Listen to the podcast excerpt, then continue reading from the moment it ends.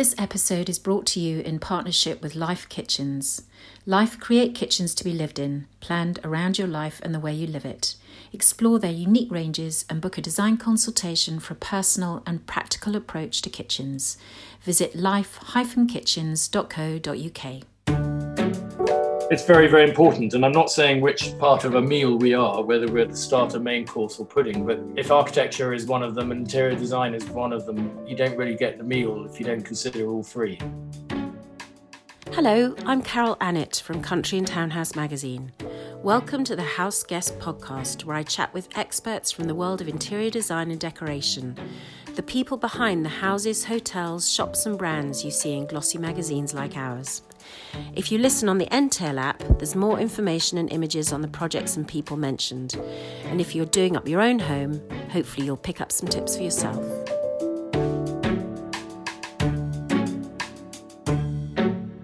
My house guest today is Marcus Barnett, who's developed an international reputation for creating gardens and landscapes that combine strong architectural form and naturalistic planting. Marcus Barnett Studio was established in 2004 and has won Best in Category and three Chelsea Flower Show gold medals. We chatted recently over a Zoom call. Marcus, so, that's how it all started. So, my start in landscape design came relatively late in life after seven years of being in the British Army, throughout which I had a voice in my head saying, uh, You've got to design and build gardens. And it was very specific, the voice um, which I'm pleased to say has now gone. And the voice just got louder and louder and louder. But I thought it was a really silly voice to have because I just thought it was a very unconventional line of work. I wasn't really aware of people who were pursuing it. But the voice became so loud that I had to um, leave conventional employment at the age of 33, study uh, very intensively for a year, and then I graduated, and then I built my the first garden I built was a Chelsea Flower Show garden in one of the small categories. I think it was chic, which is kind of oxymoron, and um, uh, we got gold and best in category, and then um, it by complete luck, and, and I think great many people have these stories where fortune stumbles upon them. The Savills Garden was about 150 meters beyond ours, which meant that the Savills sponsors had to pass ours on their way to their garden, which had won silver or silver gilt that year. And they always used to decelerate as they passed and chat. And eventually, they their deceleration came to a, a stop, and they walked onto our garden. Said, "Who designed it? We did." Because I'd done it with a collaboration with a, with one of the colleagues from my uh, co-students from my design school and we explained who we were. And Savills said, um, quite literally, then and there, "Would you like to design our garden at Chelsea next year?" And we said yes. We shook hands, and that was the deal. and then they gave us a check for a relatively large sum of money and said, "See you in May next year." And that's pretty much how that went. Crikey, that's quite an auspicious start. But where did your love of gardens and design come from? Was it? well, indirectly, I suppose it probably came via Geoff Hamilton, whom I didn't know who he was but my mother did, and this was in the time of avocado bathrooms and Laura Ashley wallpaper. And uh, she used to go out into the garden and uh, dig and design things, and she used to drag me out as a bit of muscle. And uh, I was reluctantly roped in, but I was picking it up without really noticing. And I'm sure I made a few suggestions. I'm not sure they were wise ones, and I'm not sure they were implemented. But that's it. And then I then I left home became a soldier, and any kind of seed sowing from a, a, a sort of mental desire point of view to, to pursue the, the subject, I was unaware of it. And, um, and it obviously just sort of lay quietly waiting to, to become more audible later in life. And what do you think it was that caught Savills' eye? What was it about your garden, particularly, do you think, that really excited them? Well, I mean, I'm going to say all I'm going to do there is speak really positively about it, aren't I? Because it's like your own child; it can do no wrong. But um, it was a really good design. We nicked, um, we didn't nick, we we borrowed with permission. inspired by maybe. Um, well, it, it was called the gallery outside, and we had in the walls photographs taken by uh, Patrick Lichfield, Lord Lichfield, who died a year after that garden. So um, we went to see Patrick Lichfield in his studio, and it was really hilarious um, because we said we'd like to borrow some photographs and we'd like to borrow yours because he was an ex Grenadier soldier. I was, I'm an ex Scots Guard soldier, so I managed to pull the the connections out and get to see him. And um, he said, uh, "Are you talking boobs and pubes, or are we talking photos that don't involve those things?" And I said, "I don't think the RHS." Would permit boobs and pubes, and he said, "Oh, what a shame." He said, "But should we look through them anyway?" And so he, re- he ran off to get a contact portfolio that was A1 in size. So when opened, it was A0. And he, we, we spent ages going through these photographs. We were supposed to see him for half an hour. We stayed for, we almost stayed for lunch, I think. We went through all these photos and he talked with great enthusiasm about some of the wonderful photographs he'd taken and some of the meetings he'd had with some of the ladies in them. Can I just ask, were there, are there any, are we talking any man boobs in here and pubes? Any moves? Oh, yeah, there was everything. There was everything to see. There's, okay. there was something for everyone. Good. Okay, that's fine.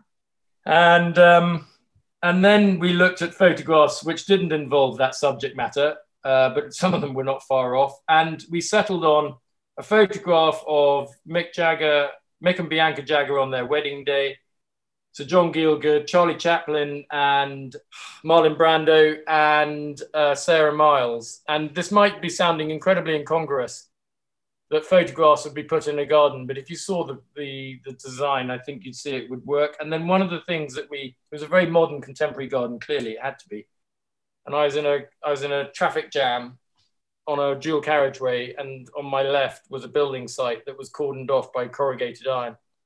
And I thought, God, what a cool material if we could make that look really good. So we bought corrugated iron, sprayed it sort of a dull matte stainless steel, and corrugated iron is always put vertically. So we changed it and put it horizontally, and it was a really cool garden. And um, we, we used poured, con- poured concrete, which is madness at Chelsea, pouring concrete to walk on rather than something that uh, forms a basis of a wall is just complete madness. But we did it anyway because we were ignorant and it came off, and that's the rest of it. And then Savills kindly said yes to um, sponsoring us for 2006 and seven. Brilliant. And so, how has your um, philosophy changed over the years? I mean, are, are you still using uh, sort of industrial style materials and doing mad things, or have you kind of grown up and learnt and has kind of maturity quelled some of that adventure?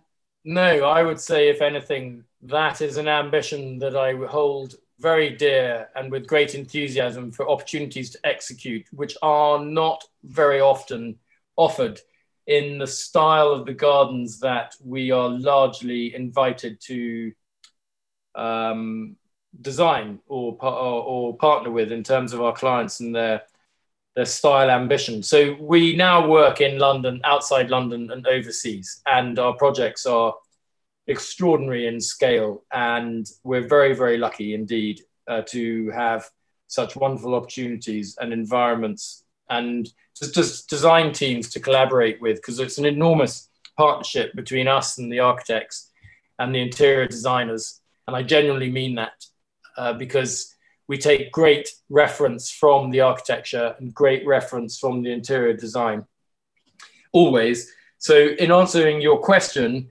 uh, great reference from the architecture. Contemporary style houses are the exception rather than the rule. And so modern elements is in their truest sense, and modern contemporary design in its truest sense doesn't come along very much, less so in this country, more so overseas, because our climate is not so sympathetic to contemporary design, but it, it can be in the right environment. I had a quick look at some of the work that you've done, and um, you talk about clean geometry and richly planted spaces. Is that if you were sort of suggesting to somebody uh, how to make the most of their garden in a very simplistic way, is that is that what you're looking for to create lines and symmetry, and then to add all your beauty on top? Hopefully, the latter, all the beauty on top, is always present. But one size does not fit all. And the geography, the scale, the um, aspect, the architectural style, the client, the age of the client, even the age of the client, the culture of the client, as in which country are they from, um, and obviously the budget. All, these things and many more that I haven't listed greatly influences what the how a design will end up. So, if it says on my website that we have geometric lines, it doesn't mean that that is everywhere. And it might also be that it is somewhere in a design, but that in another area of the same design, there are not geometric lines. But the planting is the bit that I hold most dear and is the most exciting element of what we do. And it's even more exciting in a country like the UK. And you and I are talking now on the 1st of February, and our, our plants are in their dormancy and soon to start waking up. And that is what's so wonderful about this country and slightly sad is that we have these very hard winters, or less so now, but we, we have the, the, the flush of spring and that, that zing, that lime of green that starts to appear and then it's just cascaded all over the country. It's stunning. And so that you can create incredible beauty and swathes of plants and perennials in the like of which you can't do perhaps in other countries. So the plants, the trees, the shrubs, um, topiary, if it's required, is what really excites me and my practice, all the team are equally excited by the prospect of planting. Can you tell me a little bit about a couple of your favourite projects? We have one project near Cirencester in the Cotswolds, and we've partnered with a client now for over 10 years. And they're a wonderful client. They make decisions incredibly quickly, and they're very, very clear about what it is that they want, which makes design uh, very, very easy. And uh, they have a desire for excitement and um, ambition and a degree of playfulness. And that is a lovely project. And we've built, I, I think, if I could lift my clients with their permission out of their homes and say, go on, hop it, um, I'm going to move in, it could, that home could possibly be the one that I would want to move into because the architecture is stunning. The, the interior design is stunning and beautifully finished and conceived and executed. And the landscape is no exception either. It's really, really lovely what we've done there. How do you bring excitement into a garden? Well, our designs, where you have the opportunity for, for scale, because not everything um, offers scale, obviously, I would want there to be, in nearly every scenario, a degree of curiosity. What is it that you're you're hinting at over here that you're calling on me to go and investigate? Where is the curiosity? If you stand on a sort of raised piece of land just beneath the threshold of the building and you can see the whole landscape and the garden then there's no desire to adventure. There's no sense of what is out there. So i will try to partition horrible word veil hide but also tease reveal a, a, series of garden spaces and rooms, and where a client has a desire for playfulness. I mean, it's not, in the little sense, it's not about swings and slides. It's about um, having different designs and different spaces, but they're all themed. There's an overarching design element that's all the same. I suppose it's a little bit like, um, you know, if you simplify things, and you know a, a, car manufacturer. They're all different sizes and types of cars, but they're they're all connected by the same brand. And um, and I suppose a garden's a little bit like that. There's that you, you can see that a material is used in a different way in this space, but it's used in a different way in another space, but it's the same material to simplify things as a means of explanation. And in the same way that an interior designer would have a narrative, when you've got your blank sheet of paper, um, because I, I, I believe you still draw draw everything by hand initially. When you're sitting there with your blank piece of paper, are you do you have a story in your head as to how it's how it's going to unfold? So the the the uh, the analogy that I use to our clients is um, we require from them as detailed a client brief as they can provide, and sometimes that's very very thorough and meticulous. Please don't, and, and it goes down to detail like we hate orange, so please don't put orange perennials in the design. In, in which case, we then have a debate because sometimes orange is required to punctuate the other colors. And then some clients cannot really offer you anything because everyone understands a wall, a window, a curtain, a dining table, a kitchen, a cooker, a bath, um, a garage. But clients' understandings of gardens, horticulture, retaining walls, steps, and such like is, is often not as strong. And so the more detail we have in a client brief, the better. We're still very good, I believe, as a practice at providing a design where the brief is very, very small and short. But it's like a compass bearing. And a project is like going on a march on a bearing. And if you, uh, if you, if you and the client, and indeed the other design specialists, I mentioned them earlier, architects and interior designers, are on the same bearing, then when you get to your end point, you'll all be in the same place over a three or four or five year journey. One being, being one bearing out means that you won't be in the right place at the end of the journey. And that's a bit of a military um, analogy because I did it for a living, quite literally, but uh, it's very true. So the, the client brief is of paramount importance to a project. And yes, I sit at a blank piece of normal, in normal circumstances, tracing paper over the um, topographical survey. And um, I have the client brief printed out on the on the uh, paper with me, so I constantly refer to it. It's the handrail for design, and I start to scribble over the paper, and normally have a pretty clear idea about what I'm going to do. Uh, but there are times when a design will not come easily, but and I, I, think when I was less experienced, I would become mildly panicked by the, the failure to get a design to come. But now I do not get so panicked because I've solved a design dilemma on every occasion. So I know that it, it is going to happen. You just have to persevere. Yeah. And um, where, where are you based and how many are in your team? Right now we're 10. We are normally 12.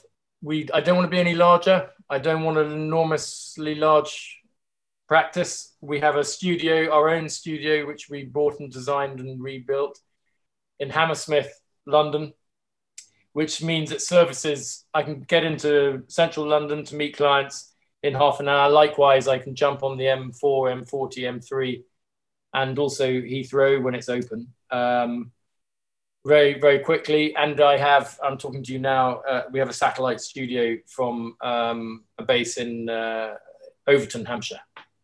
Okay. Thank you so much marcus. I think we have covered a lot of ground and it's it's fascinating. As a, as a sort of non-gardener and somebody who's kind of tends to be more in general more you know go I, I go into the house as opposed to looking outside first. It's you know it's just a synergy. It's just the whole the whole space isn't it? And i think you know to have that kind of budget where you'll spend you can um, work on the exterior as much as the interior. I just think you know there's um, some very lucky people out there in order to be able to bring you on board and create gardens that are going to evolve over time and just become more and more beautiful. Yeah i mean it's a privilege. Um, to be in a position to invest in in your in the in the in the space outside of your home. There's no doubt about it. But um, it's very very important. And I'm not saying which which part of a meal we are, whether we're the starter, main course, or pudding. But if in if architecture is one of them and interior design is one of them, you don't really get the meal if you don't consider all three. So um, it's really important. I'm bound to say that, but I, and also I'm passionate about it. And uh, and I hope that uh, we'll go on as a practice, continuing to, to work as we do. Here, here. All right. Thank you so much. Thanks for listening to House Guests from Country and Townhouse magazine with me, Carol Annett. Don't forget to subscribe to the series on iTunes or Entale, where you can also find images, links, and notes to enhance each episode. In the meantime, you can follow me on Instagram at Carol W. Annett and keep up to date on all the podcast news and show notes online at countryandtownhouse.co.uk slash podcast. And please don't forget to rate, review and subscribe. For more news and views in the world of interior design, sign up to our newsletter at countryandtownhouse.co.uk and why not listen in to our sister podcast, Breakout Culture with Lord Ed Vaizey and Charlotte Fruity Metcalf.